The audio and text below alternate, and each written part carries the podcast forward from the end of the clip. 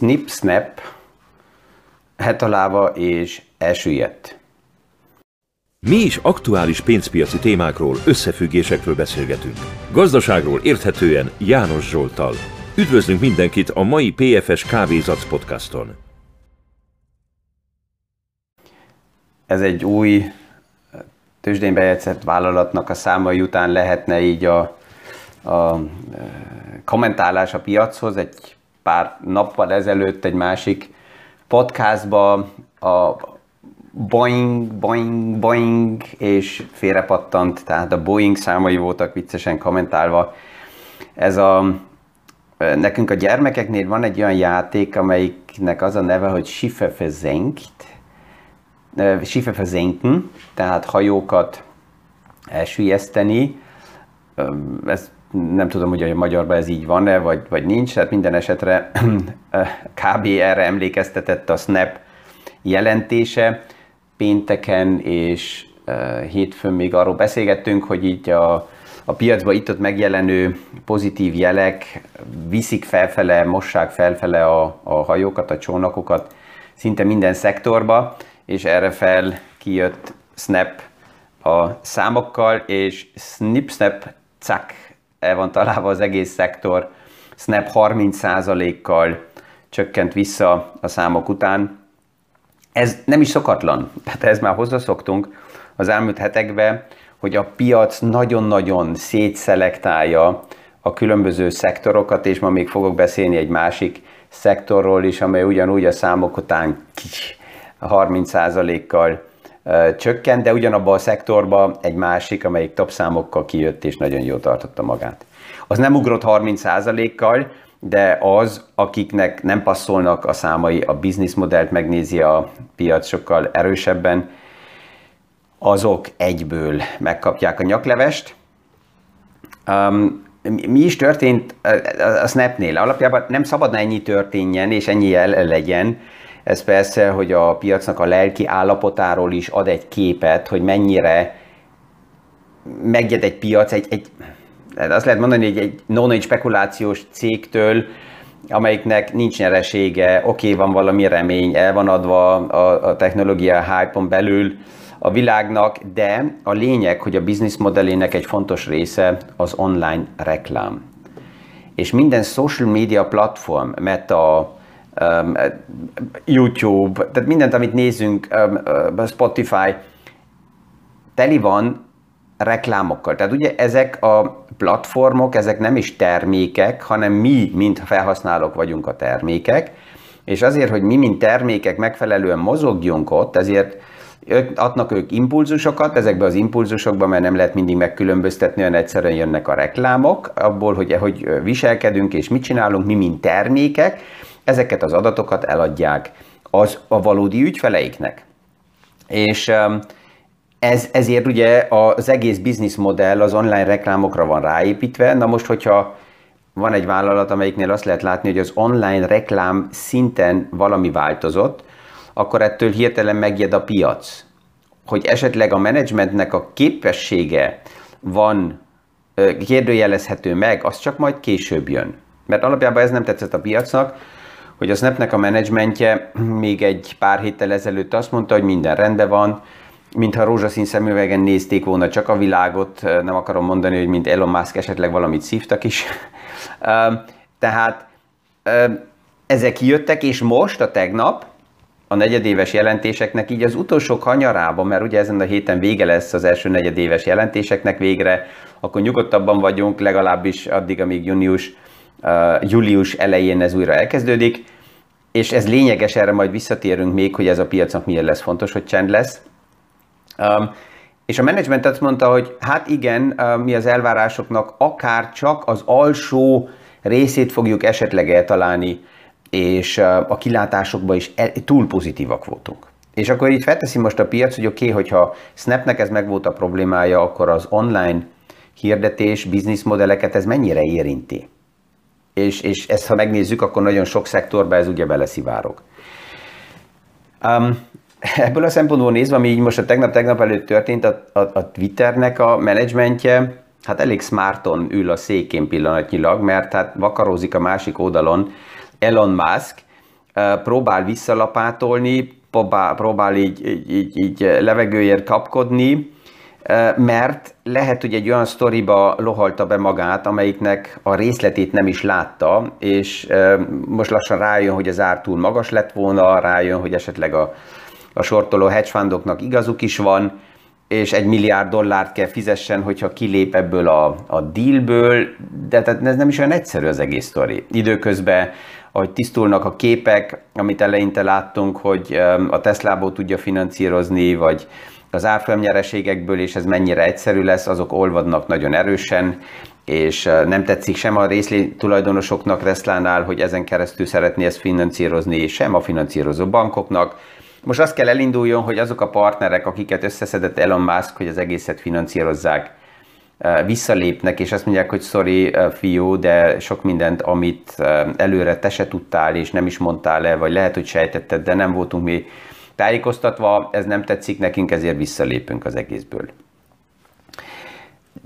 Tehát Összefoglalva, Snap kicsi, lényegtelen, de az egész azt mutatja, hogy milyen lelki állapotban van a piac. És ez a lelki állapota a piacnak azért is érdekes, mert ugye ez a három fázis sok, amit 2022-ben beárazott a piac, az első, az a kamat sok. Tehát, hogy a kamatok emelkedni fognak, ezt a piac tudta, de azután a, a központi bankári kommunikációból azt látta a piac, hogy ups, gyorsabban fognak és radikálisabban emelkedni a kamatok, mint amit esetleg mi kivártunk, vagy magunknak bebeszéltünk, vagy amit szeretnénk, azzal kell mondani, hogy a tőkepiac alapjába kamatemelést nem akar. Tehát ha egy alkohol vagy egy drogfüggőnek azt mondjuk, hogy oké, okay, most megszüntetjük a te drogodat, akkor ő nem tapsolni fog, és azt mondja, hogy juhú, akkor kérlek, akkor hagyjátok. Nem, a tőkepiac az e, próbálja azt szugerálni a központi bankoknak, hogy hé, hogyha túl agresszíven léptek, akkor, um, akkor, akkor ez nem lesz jó, és mi azt jelezzük, hogy akkor összeomlik a piac, és ezt nem akarjátok, és akkor ezért nem emeljétek a kamatot.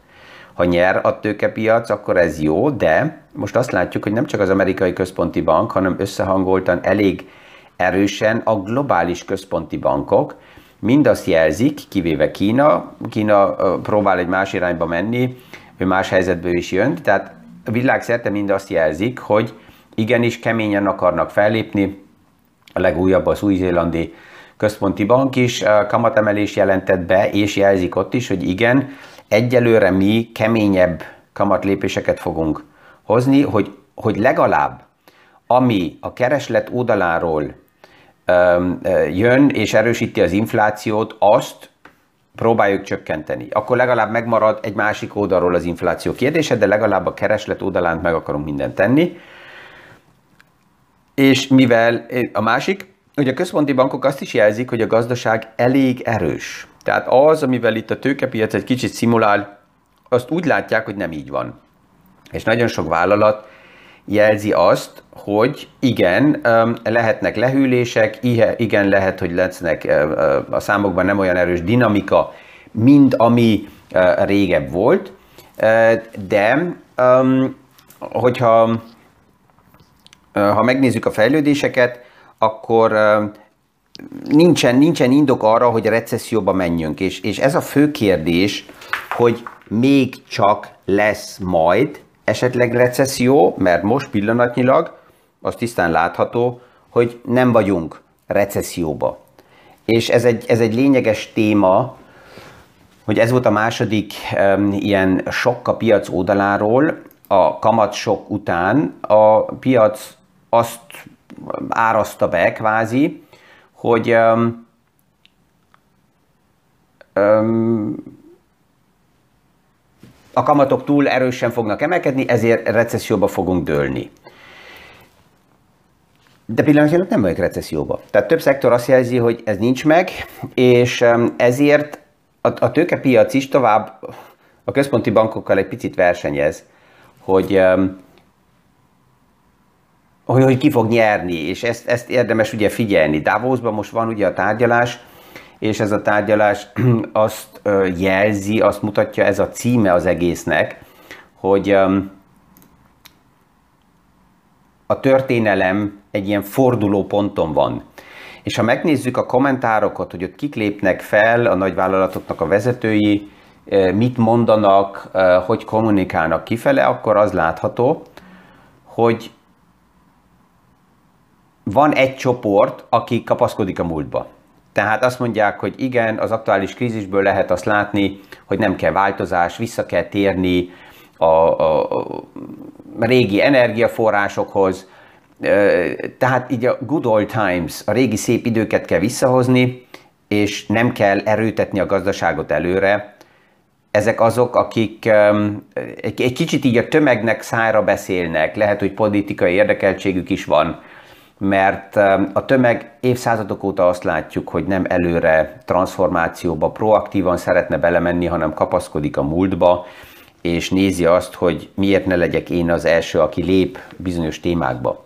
És van a másik csoport, Davosba is, akik azt jelzik, hogy ez az aktuális helyzet, ez pont arra jó, hogy igenis előre érdemes menni a transformációba, és ha már kerül nekünk ez az aktuális krízis valamennyibe, akkor ezt érdemes inkább transformációba, változásba beleinvestálni, és így a kvázi a régi és az új világkép közötti harc megy, ez, ez emlékeztettem engem nagyon erősen megint ez a harc arra a példára, amit sok menedzsmenti um, meetingen el szoktam mondani, mikor szervezetek transformációjára beszélünk, hogy a, a, a, a hernyó és a, a pillangóvá válás sztoria is egy harc, amíg, amíg valójában aztán azoknak a sejteknek a mennyisége, amelyik a pillangóvá váltást meggyorsítja, nagyobb lesz, és a megakadályozó sejteket a hernyó oldaláról legyőzi, tehát hogy, hogy átbillenjen. És ez az harc elég hosszú, és hogyha elérte ezt a kritikus pontot, akkor exponenciálisan gyorsul a pillangóvá válás. Az érdekes az, hogy körülbelül 16-20% a, a hernyósejteknek megmaradt tovább is a pillangóba is, mert életfontos, de a többi kell, el kell halljon, és kell vál, új, új sejtek kell szülessenek, és ez történik a gazdasági menetbe is. Azok, akik a transformációt szeretnék, azok most az az érdekes, hogy minden krízisben hangosabbak és hangosabbak és hangosabbak, mert rájönnek arra a reális képre, hogy az elmúlt 25-30 évnek a kríziseibe, és ezek voltak, ezek lesznek, a, a, amikor az volt az érzés, hogy oké, akkor most egy olyan fordulóponton vagyunk, ahol érdemes az új technológiai innovációkba és a struktúrák radikális változtatásba menni, hogy ez egy ideig megvolt, de alig került a gazdaság megint egy kicsit a víz fölé, akkor visszabillentünk régi struktúrákba, és igenis itt ezért érdemes, hogy egyre több olyan erő legyen, amelyik a fordítást előre, és ez gazdaságilag is fontos lesz. Tehát ha már pénzt veszünk kézbe, ha már investálunk, ezt mondja az IMF is, ezt mondja az Európai Unió is, ezt mondja Amerika is, ezt mondja Ázsia is. Ha már pénzt veszünk kézbe, akkor a transformáció irányába. Nem fog működni, hogy csak 100%-ba, de egyre, egyre többet és többet. Hogy pő a pő menjen ez a folyamat. Kínából is lehet látni, hogy most a piac, ugye ezen a konferencián Davos mellett van JP Morgannek a konferenciája, és onnan is Jamie Dimon, mint több más vezető is azt jelzi, hogy oké, okay, a központi bankoknak a lépései azok megfelelőek, a gazdaságot be kell fékezni, ha lesz is recesszió, akkor ez egy rövid recesszió lesz. Ez egy érdekes téma lesz ma este is a divány beszélgetés um, alkalmában, mert ott is az a kérdés, hogy akkor most a medvepiacból megyünk-e recesszióba.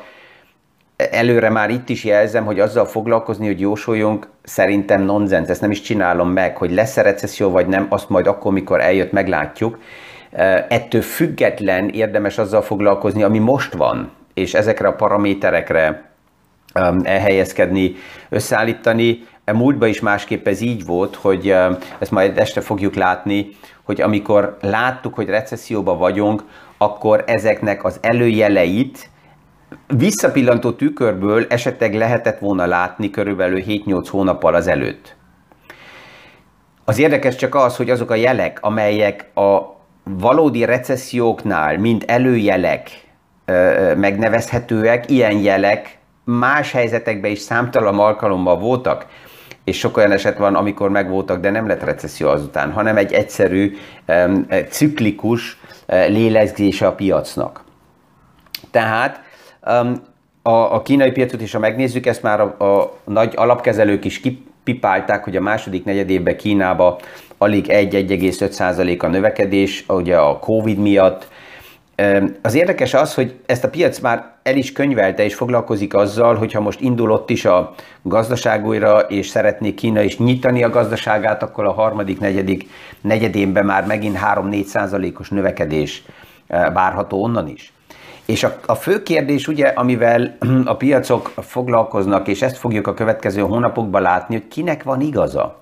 Mert a tőke piac, a tőzsde az visszakorrigált nagyon erősen. És itt van előttem egy olyan grafika, egy olyan csát, amelyikből azt lehet látni, hogy a, a piacok visszakorrigáltak, de például a vállalatoknak a nyerességei és a nyereség jelzései még nem korrigáltak ugyanabba az arányban, mint a tőkepiac. Na most, hogy megnézzük visszafele 2004-2005-ig, hogy milyen volt az összefüggés a kettő között a vállalatoknak az előrejelzése a nyereségeknél, plusz a piacnak a lelki állapota, akkor akár azt lehet felfedezni, hogy a piac általában előre szalad. Tehát a piac előre jel, jelzi azt, hogy mi várható, a kérdés az, hogy mennyire vagyunk teljesen ebbe a transzparenciába benne, mert nem szabad elfelejteni, hogy egy pár évvel ezelőtt, még a Covid időszak eh, idejébe, a Covid 2020-as eh, második fél évben nagyon sok vállalat egyszerűen nem adott ki számokat, azt mondta, hogy nem is lehet prognosztizálni, tehát az összehasonlítási alapok is hiányoznak nagyon sok esetben, és több olyan iparág van, amelyik azt jelzi, hogy igen, lesznek változások, de a mi szektorunkban nem látjuk azt a nagy recessziós összeomlást, amit esetleg a piac beáraz. És a, a mai podcast elején ugye beszéltem egy, a Snip-Snap elsüllyesztett hajóról, és egy másik vállalatot is kézbe veszek, mert ebből lehet látni, hogy ugyanabba a szektorba, ugyanaz a nap kijön két vállalat számokkal, és a piac nagyon tisztán megnézi, hogy melyiknek olyan a száma, hogy azt mutatja, hogy a menedzsmentnek van minősége, és melyiknek a száma olyan, hogy azt lehet mondani, hogy kifogást lehet kezelni, keresni, de valójában a menedzsmentnek a képessége van itt a kirakatban. Um, ez, az egyik vállalat azért is érdekes, mert évekkel ezelőtt ezt a példát több előadásban is elmondtam, amikor a gyermekeimmel így um, néha beszélgetek különböző márkatermékekről, bevásárlásokról, és arról, hogy mire érdemes pénzt költeni akkor um, így, így végigmentünk, hogy érdemes elgondolkozni azon, hogy a nap, egy nap alatt mi történik. Ha reggel felkelünk, és elkezdődik a fogmosástól kezdve, a borotván keresztül, a reggeli, a garázsból kimegyünk, az autóba ülünk, minden.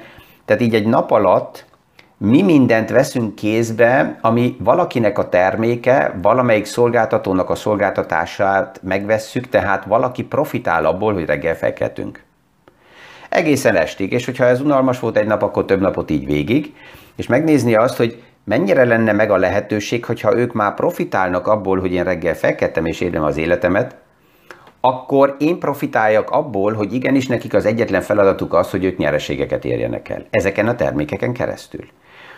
És akkor, ha ez benne van a portfóliómba, és, és, és én, én vagyok a stabilizációja a portfóliómnak, mert addig, amíg az életemet úgy élem, hogy ezek a szolgáltatások kellenek, addig ezeknek a cégeknek van forgalmuk, amíg van a forgalmuk, addig igenis a menedzsmentnek csak egy feladata van, nyereséget elérni.